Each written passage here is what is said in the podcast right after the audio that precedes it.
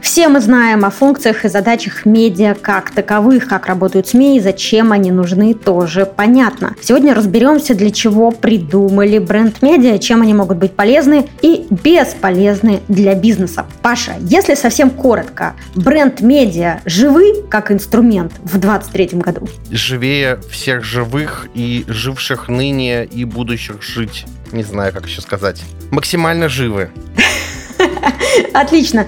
Подробнее о том, как работает бренд-медиа, кому они нужны, а кому можно обойтись без этого, и что нужно знать, прежде чем затевать историю с запуском собственного бренд-медиа. Мы сегодня говорим вместе с секс-продакшн директором агентства Полиндром, продукт-менеджером в банке Тиньков и программным директором скиллбокса Павлом Федоровым. В эфире Next Media Podcast, я его ведущая, коуч, компетентный руководитель агентства экспертного маркетинга Next Media Ильнара Петрова. И мы начинаем.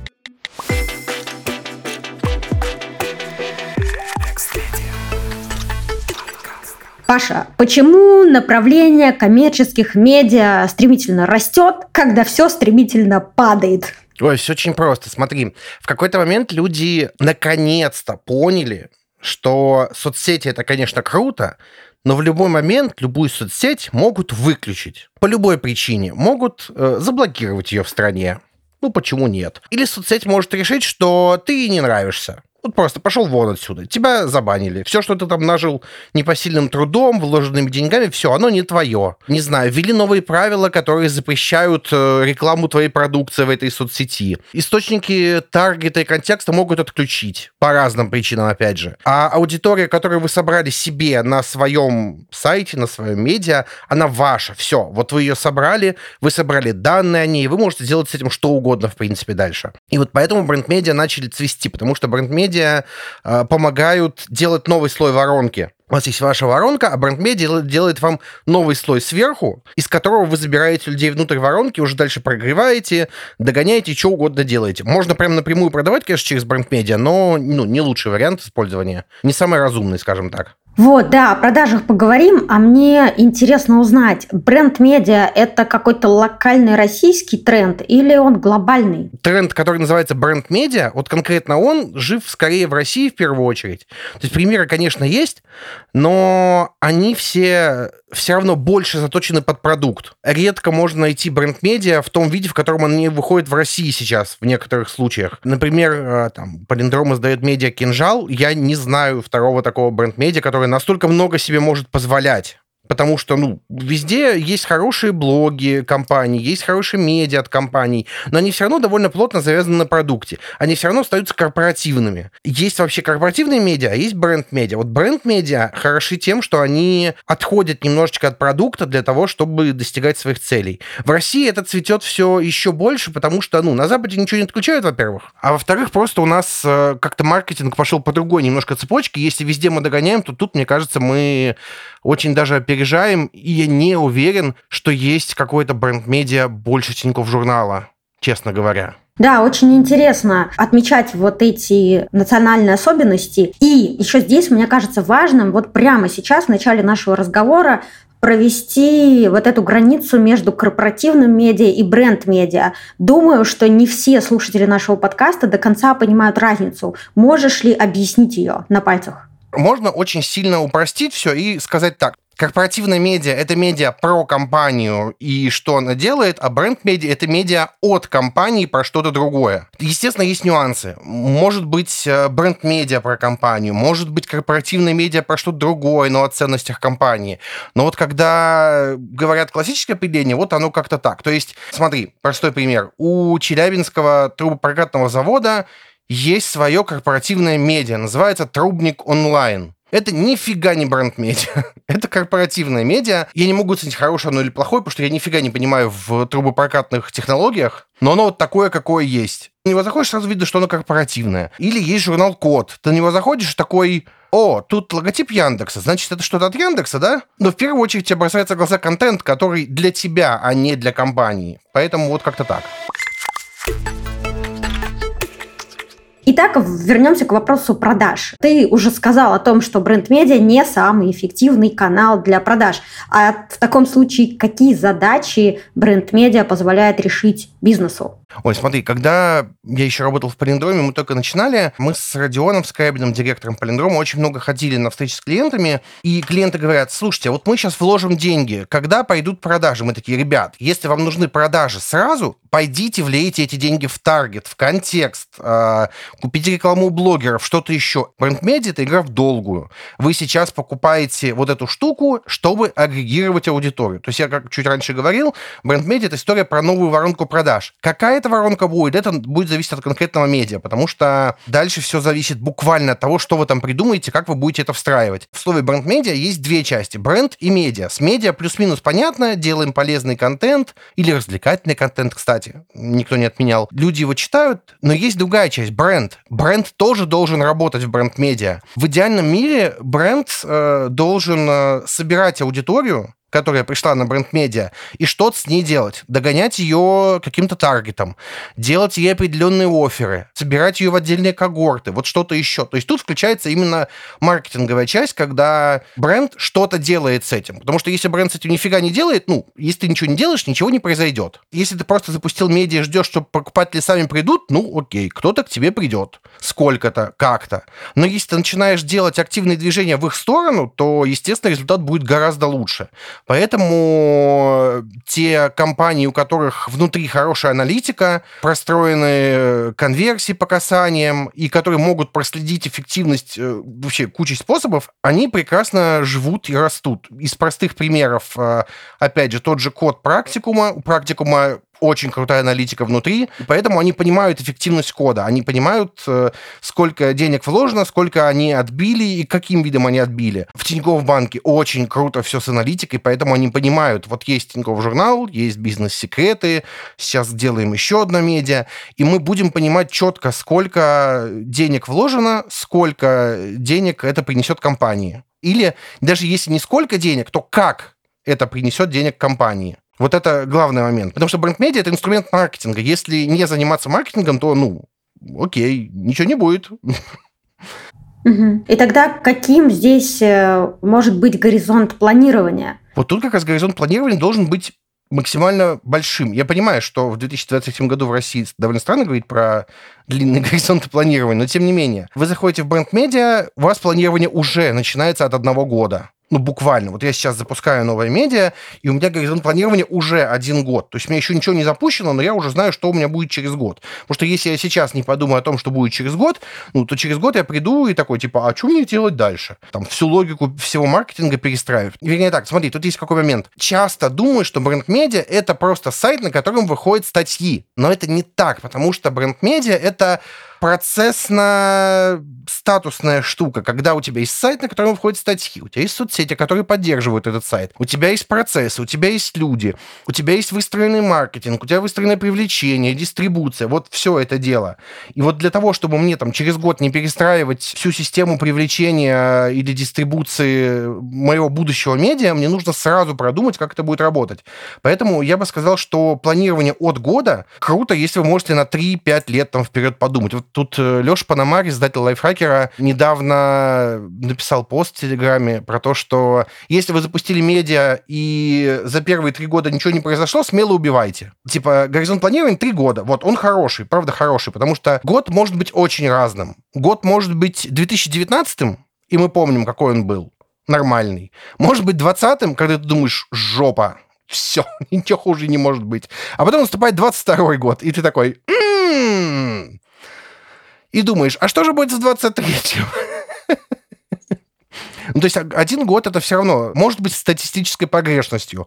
А два-три уже гораздо большая выборка, на которой можно принимать решения. Плюс, если вы заранее знаете, к чему вы идете, у вас более долгосрочное планирование, вы будете видеть, к чему вы пришли и сможете оценивать краткосрочные результаты с точки зрения вашего пути к той большой цели. То есть, если вы решили, что через э, три года ваше медиа должно выйти на самоокупаемость, вы начинаете думать, окей, как нам выйти через три года на самоокупаемость?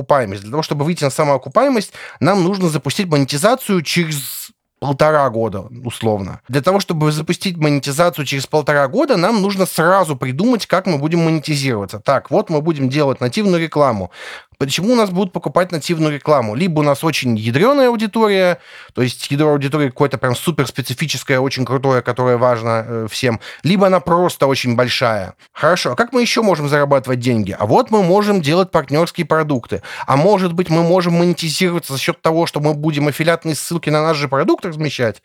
И вот ты начинаешь думать, э, начинаешь придумывать варианты, и вот где-то тут и рождается та прелесть, э, ради которой берут бренд-медиа. То есть, когда Плиндром запускал для практикума код, была стратегия далеко вперед продуманная. И вот сейчас э, коду, по-моему, уже 4 года, и эта стратегия работает. То есть буквально как задумывалось изначально, так оно сейчас работает, только в итоге эта стратегия стала еще мощнее, еще больше, планы амбициознее, цели больше, выше, сильнее. Все чуть-чуть по-другому, но исходя из того, что у нас была цель, к ней все шли. Поэтому бэндмедиа – это игра в долгую. Но я уверен, ты хочешь спросить, э, как понять, что тебе не нужно бренд-медиа, да? Конечно. А, я бы сказал, что бренд-медиа не нужно маленьким компаниям, потому что им еще дофига чего есть попробовать. Они из соцсетей еще не все выжили, честно говоря. И им не нужны сотни тысяч подписчиков, чтобы все это дело выжить. Я знаю истории, когда группа на тысячу человек может э, генерить хороший доход для компании, которая тихонечко развивается и растет. Тут есть еще нюанс такой, что многие заражаются идеей про свое медиа, бренд, корпоративное, когда смотрят какой-нибудь блог на Ютубе какого-нибудь предпринимателя такие. Мы будем делать так же. А проблема в том, что они буквально делают так же. Ну вот один раз выстрелило. Если вы будете делать точно так же, не факт, что у вас получится тот же результат. Нужно делать что-то по-другому. То есть, понятное дело, что там, успешные блоги, успешные медиа в какой-то момент начинают что-то друг у друга подсматривать, но хорошие медиа, блоги, медиа, ютубы, что угодно, они подсматривают и адаптируют все равно под свою специфику. Поэтому нет ничего глупее, чем читать статьи про главные тренды маркетинга 2023 года.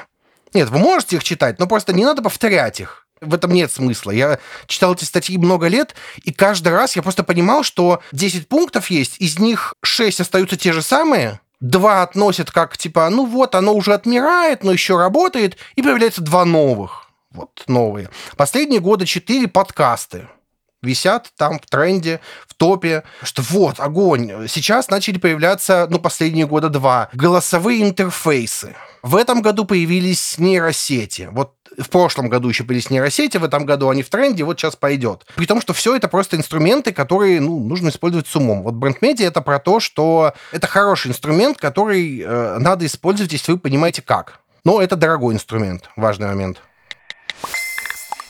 Давай теперь разберем запуск бренд-медиа по шагам как технологический процесс, чтобы нашим слушателям стало понятно, почему же это так дорого и так долго. Долго, потому что это стратегия долгосрочная. В целом запустить бренд-медиа можно от одного месяца, условно говоря. И с учетом, что это речь идет про запуск какого-то прям продукта, это ну прям мало. Все начинается с идеи с идеей и концепцией. То есть сначала вы формулируете, в чем идея вашего медиа, в чем его суперсила, кто его читатели, проводите прям полноценный анализ всего этого дела.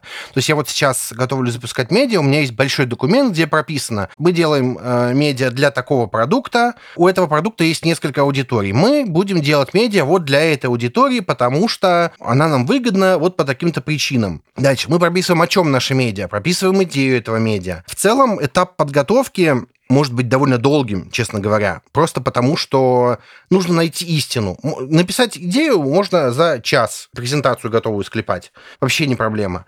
А важно сделать презентацию, которая будет отвечать э, на запросы бизнеса, потому что ну, будет странно запускать продукт для бизнеса, который не подходит этому бизнесу. Смотрите, если кто-то из вас, э, из тех, кто слушает сейчас, будет запускать бренд-медиа, вот самое важное в запуске бренд-медиа прямо на старте взять э, ЛПРов бизнеса, запереть их в тесной комнатушке и очень долго с ними разговаривать. Вытащить из них все, что болит, вытащить все, что им интересно, все, что важно, какие есть боли у бизнеса, какие проблемы у бизнеса, какая аудитория. Потому что если прийти к любому директору по маркетингу и сказать, бренд-медиа, какая будет аудитория, он вам выдаст четкий портрет аудитории, максимально четкий, потому что он же маркетолог, у него все четко. Но это не та аудитория, которая может с большой вероятностью будет нужна бренд-медиа, потому что бренд-медиа более точечный инструмент. Вам нужно сужать аудиторию. Ты говоришь, бренд медиа должно фокусироваться на узкий сегмент аудитории. А мне почему-то казалось,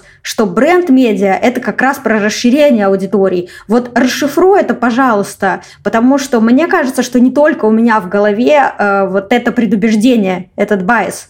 На самом деле можно и так, и так. Давайте на примере. Тинькофф журнал – медиа для всех, кто интересуется деньгами. То есть для всех, по сути даже для детей, потому что детям, ну, интересны деньги. Вот у меня дочь 7 лет сидит в соседней комнате, а вчера рассуждала, что хочет купить себе 3D-ручку. Ей интересны деньги, она копит на эту 3D-ручку. Вот, довольно широкое понятие. И для того, чтобы запускать, сначала Тинькофф журнал запускался более узким. Он э, рассказывал про то, как работают банковские продукты. Потом он начал тихонько расширяться. Сейчас Тинькофф э, журнал не медиа про деньги. Это медиа про все, потому что там есть поток про детей, поток про жизнь в городах, про статистику, а, про спорт, про технологии, по-моему, про еду даже есть. То есть оно буквально медиа про все. Оно расширилось, но изначальной стратегии, насколько я помню, насколько я знаю, вернее, вот так будет честно сказать, а, такого не было. Это было медиа про деньги. Да, это большая аудитория, но, тем не менее, с чего-то надо начинать. И это э, нормальная история, когда медиа начинает э, работать с какой-то узкой аудиторией. Там еще один пример – медиа скиллбокса. У скиллбокса несколько направлений обучения. Допустим, это маркетинг, дизайн, разработка. А медиа скиллбокса пишут про все эти темы из-за того, что оно пишет про все эти темы, его сложно воспринимать как единый цельный проект, как единая цельная медиа. Но насколько вот я понимаю, медиа скиллбокса работает э, по системе мы напишем миллион статей под SEO-запросы на все тематики. И каждое наше направление будет как отдельная мини-медиа в составе большого. И это тоже стратегия. Просто вы делаете что-то большее, чем вот типичное бренд-медиа. Если вы хотите делать медиа, подумайте о нишевости, потому что нишевость вас очень усилит. Лучше вы потом расширитесь чуть-чуть, но начнете с чего-то более узкого, потому что так вы можете погнаться за 50 зайцами, а поймать ноль. А так вы гонитесь за одним, и у вас шанс э, гораздо больше, 50 на 50. А так там э, надо считать. То есть в целом я говорю про сужение аудитории. Аудитория может быть достаточно широкой, но она должна быть более конкретной.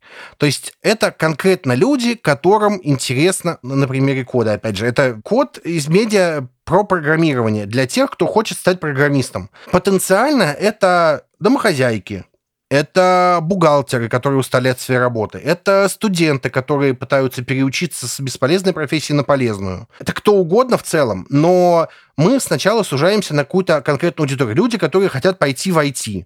Она и узкая, и широкая одновременно, потому что узкая, потому что мы сужаем запрос, но она довольно большая.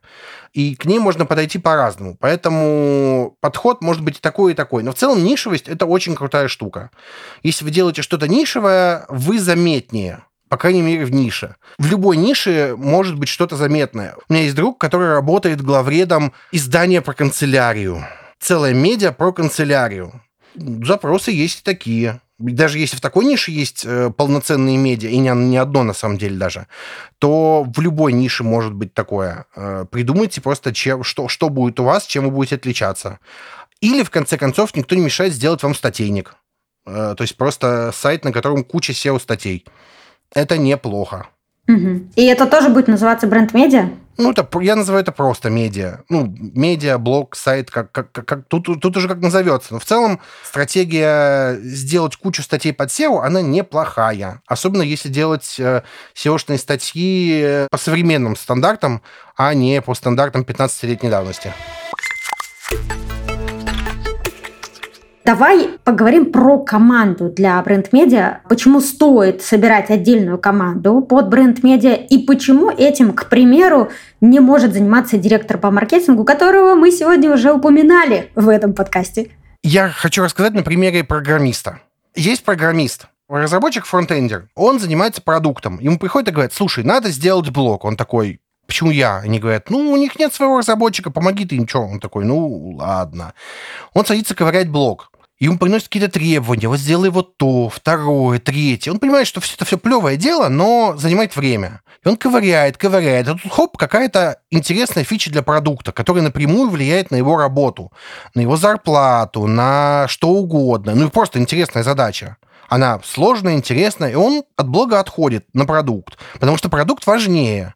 И это сейчас не упрек в чью-то сторону. Продукт правда важнее, чем медиа в данном случае. Он доделал задачу, вернулся к медиа. Начал делать, опять какая-то задача по продукту прилетела, он вернулся к продукту, проходит полгода, и у нас место не особо сдвинулось. Директор по маркетингу должен участвовать в жизни бренд-медиа. Определенно, сто процентов. Но отвечать за него должен кто-то отдельный, кто-то, для кого это будет основная работа. А, обычно это издатель или ребят называют директор издания. Задача издателя — это такой менеджер, который все выруливает, отвечает за все вообще. Вот я в медиа, который запускаю, буду издателем. То есть я главный по нему, и я принимаю все важные решения ключевые. Как работает привлечение, кто будет главредом, пишем ли мы статьи на тему, которую придумал главред, а, кого еще донанять, а как тут сходится экономика всего этого дела, а где нам взять денег, а как мы платим вот эти этим ребятам, пишем ли мы SEO-шные статьи, а, какой у нас дизайн, кто у нас арт То есть все это в ведомстве издателя.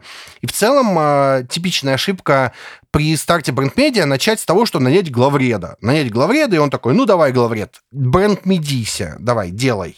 Главред, естественно, начинает сразу писать кучу контента, и такой, вау, смотрите, какой крутой контент мы пишем.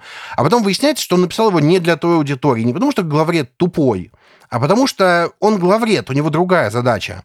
Поэтому, если вы хотите делать бренд-медиа, найдите человека, который будет делать его. Один сначала, он уже потом вам наймет и главреда, и редакторов, и корректоров, всех он, он вам расскажет, он перед вами защитит, в конце концов, проект этого дела. Потому что если у вас нет того, кто выделенно занимается только этим проектом, ну, будет беда, честно говоря. А так в команде должно быть несколько контуров. То есть если у вас есть контур, который всем этим управляет, а, контур редакции, то есть это люди, которые делают контент, контур дизайна, люди, которые дизайнят этот контент, обслуживают его, контур э, продвижения, потому что хорошее бренд-медиа нужно продвигать. Команду можно развивать бесконечно в целом, но минимальный набор э, – издатель, который совсем разберется. Э, гиперминимальный набор – один копирайтер на ставке, который напишет 10 статей, вы выложите их на разные ресурсы, и директор по маркетингу посмотрит, какая лучше работает, а потом наймет издателя.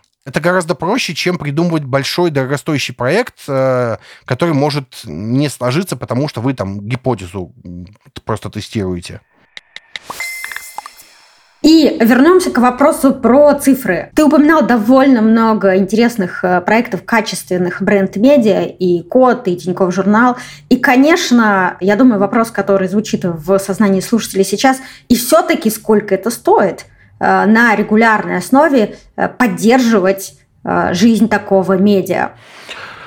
Ох, это очень сильно зависит от. Но в целом я бы сказал, что я не знаю, как это посчитать. Ну, типа, давай так, от миллиона в месяц хорошая бренд-медиа будет стоить от, сильно от, вот так. То есть какой-то минимальный входной порог есть, но надо понимать, из чего строится бюджет бренд-медиа. Во-первых, зарплаты людям. Вам нужно заплатить им зарплаты, чтобы они это сделали. Раз. Два. IT-инфраструктура, э, то есть какие-то серверы, поддержка, вот это все. Два. Даже если этого мало, оно все равно есть. Три. Вам нужно заниматься продвижением этой штуки и вкладывать деньги. В целом, это нормальная история, когда у вас бюджет на контент меньше, чем бюджет на продвижение. Я бы даже сказал, что это здоровая история, потому что вы все-таки маркетинг делаете, вы должны проверять гипотезы, вы должны продвигать контент, вы должны смотреть, что и как работает. И вот уже где-то здесь э, начинается перекос в сторону того, что вы можете себе позволить. Но это не дешевый инструмент однозначно. Да, спасибо большое, что дал это понимание. Мне кажется, что вот его достаточно на старте. А какую площадку лучше выбрать под бренд-медиа? Достаточно ли будет, например, запустить телеграм-канал, чтобы протестировать какие-то идеи, или все-таки в случае с телеграм-каналом возникает тот самый риск, который ты озвучил в самом начале нашего подкаста, когда говорил о том, что ну, любая социальная сеть, любая площадка имеет риск быть заблокированной, например. Или любая площадка может заблокировать твой канал, например. В целом, конечно, протестировать идеи вообще без проблем. Просто надо потом вы сделать из этого правильные выводы и сформулировать правильные гипотезы. Потому что если вы сделали какой-то контент, и он у вас в Телеграме полетел, это не значит, что ваш контент идеальный для всех площадок. Это значит, что он взлетел в Телеграме. Все. Больше это пока что ничего не значит. Вам нужно дальше продолжать э, тестировать. Я за то, чтобы дифференцировать источники э, контента, источники трафика и не зависеть э, супер сильно от какого-то одного источника. Поэтому телеграм-канал круто, но попробуйте еще в Дзен зайти, сделать группу во ВКонтакте. В конце концов, если вы не корпорация, вы можете и в Инстаграм зайти все еще, запрещенная в России организация, все дисклеймеры все еще можете это сделать. Э, вы в ТикТок можете начать выкладывать что-то. Никто не запрещает. В целом, хороший маркетинг, и в частности, хороший контент-маркетинг, это всегда про генерацию гипотез и проверку этих гипотез. Если вы не будете ничего проверять, ну, результата, в общем-то, и не будет никакого. Я все еще на этом настаиваю. То есть перед тем, как создавать э, канал в Телеграме, стоит э, задать себе вопрос, зачем я создаю канал в Телеграме, какую гипотезу я хочу проверить, и когда я пойму, сработала она или нет. Да, именно так. Смотри, гораздо проще пример есть. Когда ты запускала подкаст, я просто помню, когда у тебя был подкаст, э, как же, SMM без как котиков. Же да. Вот, я думаю, что-то про котиков, а вроде и без котиков, но котики точно были. Это был один подкаст. Сейчас этот подкаст совершенно про другое все равно. И ты явно не делаешь его просто, чтобы делать подкаст. У тебя есть план, которого ты придерживаешься. У меня был план, я его придерживался. Всегда велик риск, э, соблазн сделать что-то, потому что, ну, это тренд. Это тренд. Знаешь, как а, когда полетел а, телеграм-канал «Круги на полях», где комики кружочками обменивались, шутили, все такие «Надо делать каналы с кружочками! Надо делать срочно!» А вопрос-то был не в том, что это кружочки. Вопрос был в том, кто это делает. Это делают э, люди с телевизора, с Ютуба, которых вы знаете.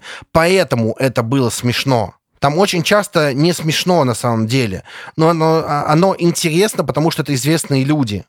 И если вы просто делаете канал, где вы кружочками делитесь, это, ну, неинтересно. Но при этом появились каналы типа маркетинговые кружочки, что-то такое. Там маркетологи, несколько маркетологов объединились, записывали кружочки друг другу и общались по теме. Вот это было классно, потому что это адаптирована классная идея. А так это просто инструмент, который кто-то один освоил, и все начали повторять. Вот бездумно ничего не надо делать. Надо всегда делать с головой. И давай еще разберем, как кейс, твой телеграм-канал Паша и его прокрастинация, он популярный, 33 угу. тысячи читателей. Это много для телеграма. Расскажи, пожалуйста, как ты сам понимал на запуске и понимаешь сейчас этот телеграм-канал как продукт, что это? Это, это бренд-медиа, это способ э, продвижения себя. То есть как это работает для тебя, какие задачи это решает для тебя и насколько это э, медиа оправдывает те э, вложения там, временные, интеллектуальные, организационные, которые ты в него делаешь. Ну и, конечно, интересно, кто еще кроме тебя стоит за созданием этого канала. Все очень просто. Итак, друзья, ответ на этот вопрос вы найдете в телеграм-канале подкаста. Ссылку на него мы оставим в описании к выпуску. Я настоятельно рекомендую подписываться на наш канал. Там вы найдете еще больше материалов, посвященных маркетингу, бизнесу, коммуникациям, новым медиа, а также мои прямые видео включения. Ну а мы продолжаем.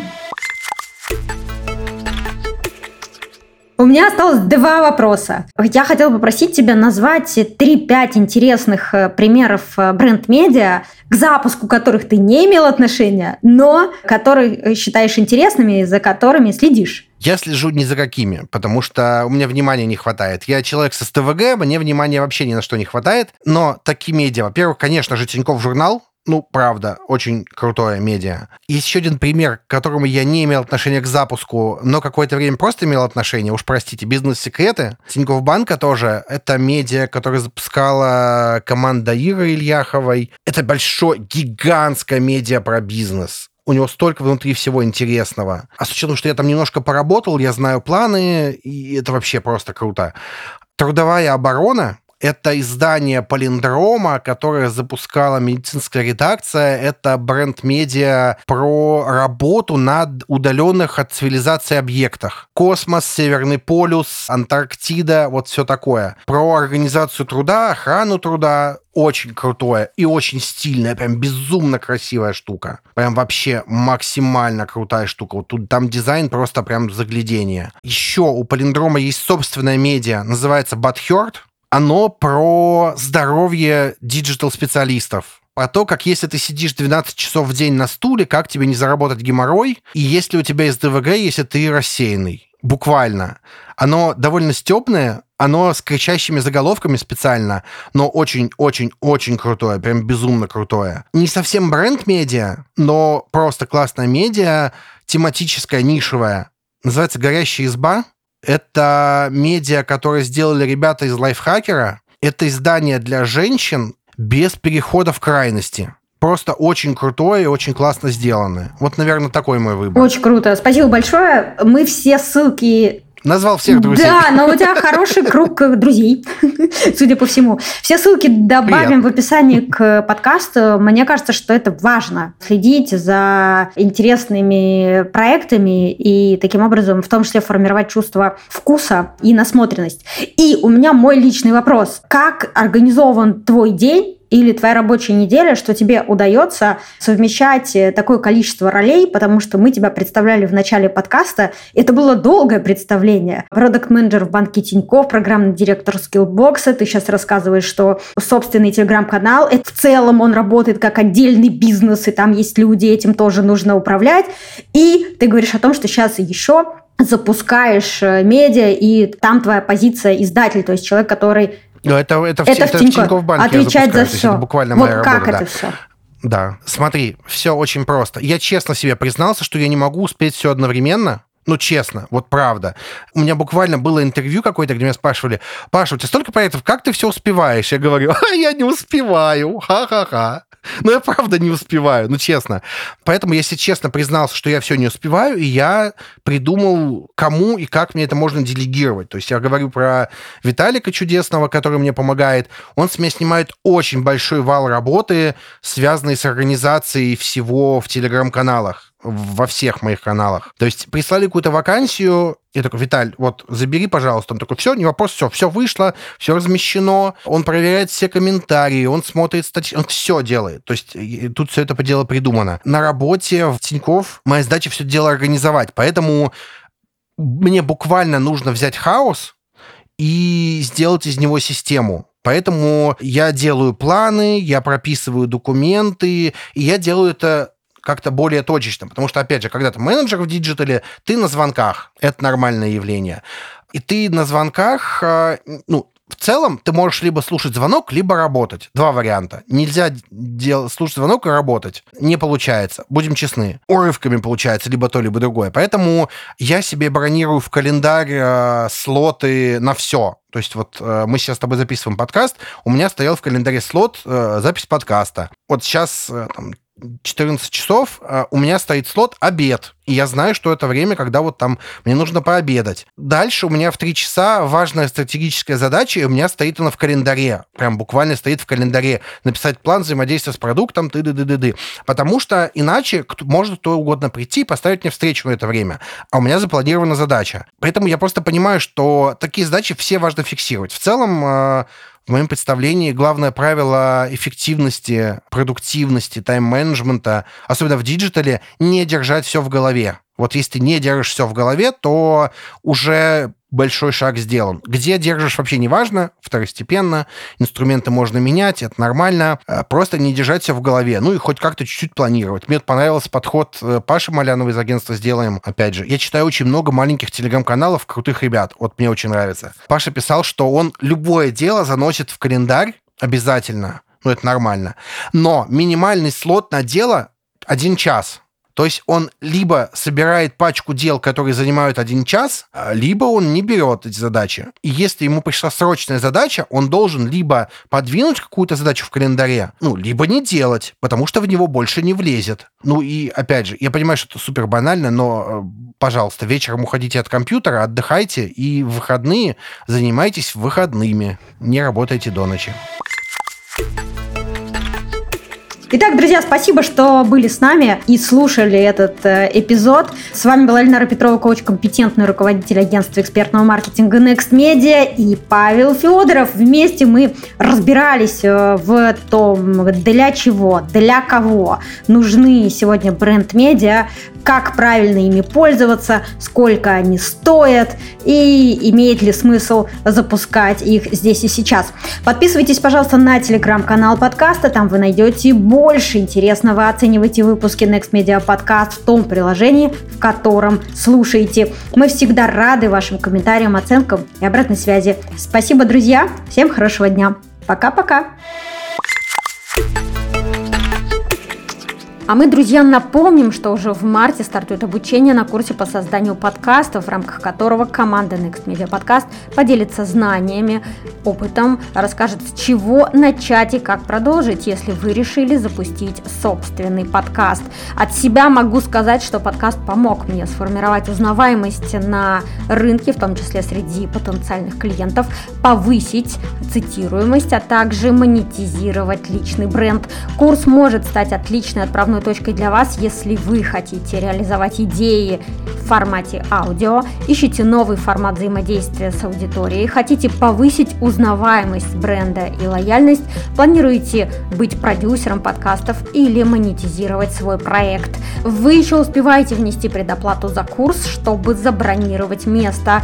Это станет отличной инвестицией в себя. Как человек, который находится в подкасте уже 9 лет, могу с уверенностью сказать, что подкасты замечательные замечательный способ транслировать экспертность и развивать личный бренд, продвигать бизнес и взаимодействовать с аудиторией.